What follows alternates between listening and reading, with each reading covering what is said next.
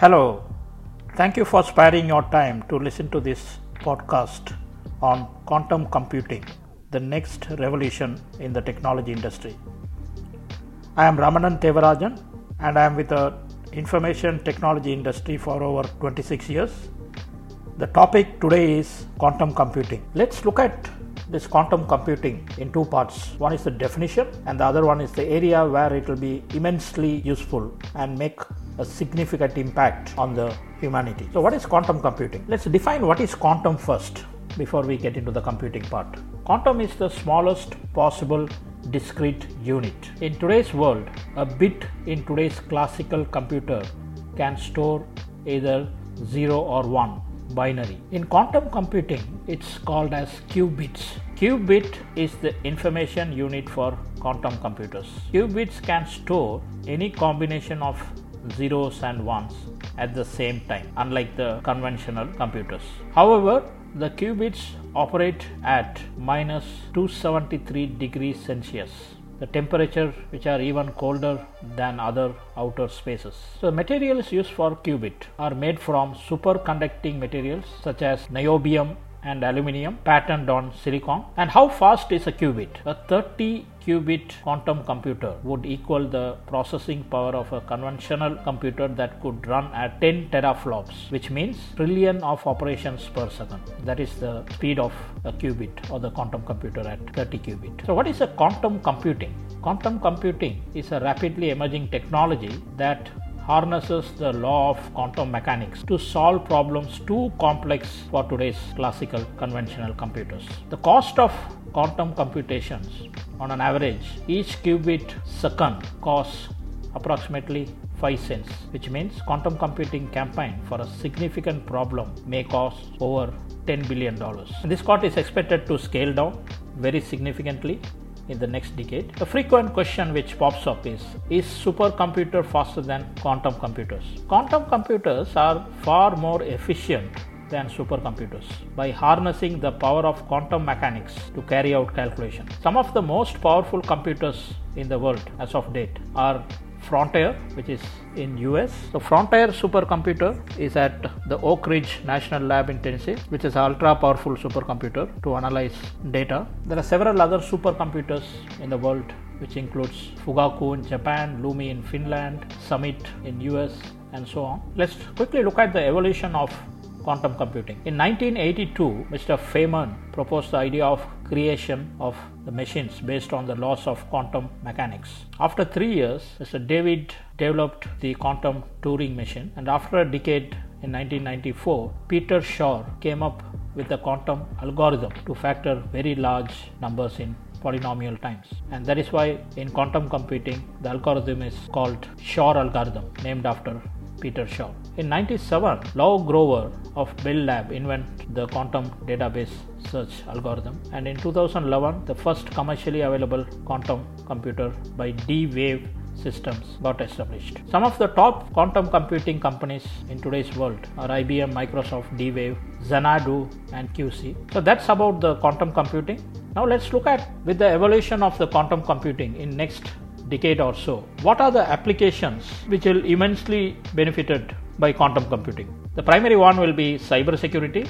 Today, cybersecurity is an important aspect because every organization, every country is threatened with security issues, and quantum computing might be the solution to protect those threats and neutralize it. The next will be weather forecasting. With high carbon emissions, we have unprecedented calamities all over the world and it is very critical to forecast the weather and save the humanity. Quantum computing will play a greater role in this. The next one will be AI and ML, which is artificial intelligence and machine learning, followed by drug design and development. In today's world of pandemic, it's very critical the drugs can be designed in uh, weeks not years. Financial services will be another area of focus, quantum computing, and then logistics optimization with the sustainability issues all over. Logistics and transportation contribute to more than 50% of carbon emissions, and this has to be contained and this is possible with quantum computing and its optimization capabilities. And then finally, national security. Every country is threatened with unknown elements. Therefore, quantum computing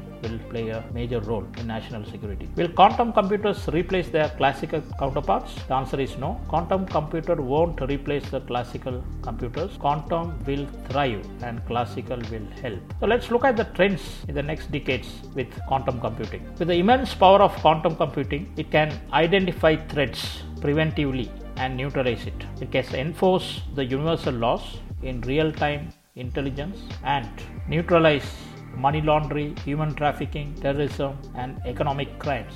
It can identify the threats and suspects and freeze their bank accounts and fundings. This is the power of quantum computing. Like we see in this movies, Minority Report, and so on, preventive crime by analyzing everyone's thoughts will be a major factor. So, with this capability, it can prevent any crime from happening by analyzing the thoughts. It can track, trace, and neutralize threats since it will be connected to every chip in the world. With this immense computation power, there may be a robo judge who will make instant real time decisions by analyzing applicable laws and crimes in nanoseconds.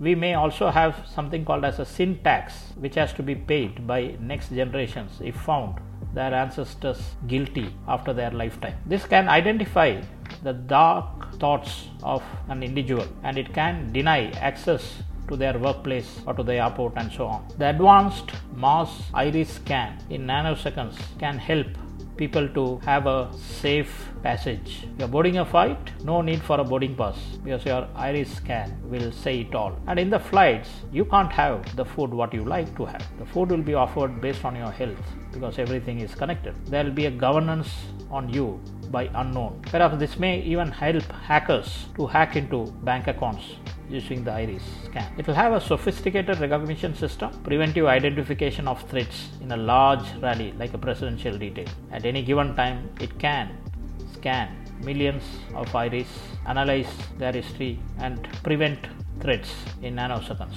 This will have a different world altogether. From a sustainability perspective, this may help with real time assessment of carbon emission. For example, if a town or a city has a particular budget for carbon emission in a week and for some reason so of 7 days they have reached the limit in 6 days the quantum computing can disable the cars from driving this will help the city level climate control so that the carbon emission doesn't go beyond the limits if you look at several decades away we may even have air traffic control at universal level, not just the planet level. All our walls will be with silicon chips. It will be all connected, all 7 8 billion humans will be tracked in real time with embedded chips. Instead of IoT, we'll have POT, which is planet of things, and beyond that, it will be UOT, which is universe of things. The medical systems will be very advanced. We'll have advanced medical systems for assessments. The patient can be assessed with the speaking devices in an ultra modern machine with advanced cure in minutes. You will have the help of 3D printing for organs, so there is no long waiting queue for transplant. Lab grown blood will be the next normal. Pandemics and real time vaccines will be usual. For example, if someone boards a flight in New York and while he's flying there is a pandemic adverse notice, by the time he lands in London Heathrow, he will have the vaccine ready at the airport. That's the kind of speed of analysis which we are talking about. From sustainability perspective, we will have something called as GYOV, which is grow your own vegetable. You can grow your vegetables in your dining room. For example, someone likes strawberry, irrespective of the country temperature, it can be grown round the clock, any month, any week and this will create a positive impact of having fresh vegetables. And there will be zero wastage because while you consume or cook you are going to plug those vegetables based on your use. Therefore there won't be any wastage. We might also have this concept of VAS which is vegetable as a service. Perhaps will become another new norm wherein you have third parties who will provide you with those vegetable setup in your dining room or in your living room depending on the space you have. And they consistently come and maintain it weekly or monthly so that you will not have to wait. Quantum computing will be our next big thing and humanity's passport to connect to extraterrestrial world and trade with other planets. This will help develop capability to speak to the aliens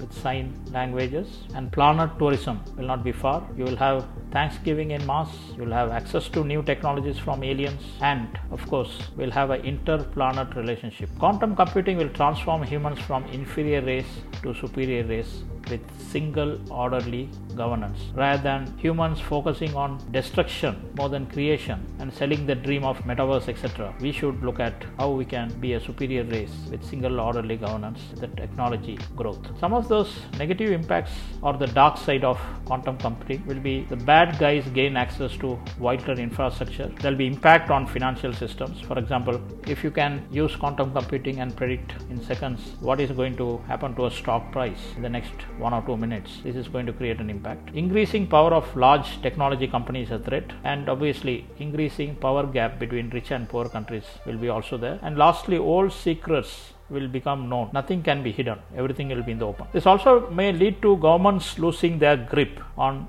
criminal organizations, governments becoming less transparent, and governments gaining too much control over their citizens. So, what is next to quantum computing? Let's quickly look at the estimates. It's estimated that uh, about 2000 to 5000 quantum computers throughout the world will be there by 2030, almost a decade to go. But however, only in 2035, quantum computers will be used as tools to tackle business issues. So we have to wait for almost one and a half decade to get those things for business use.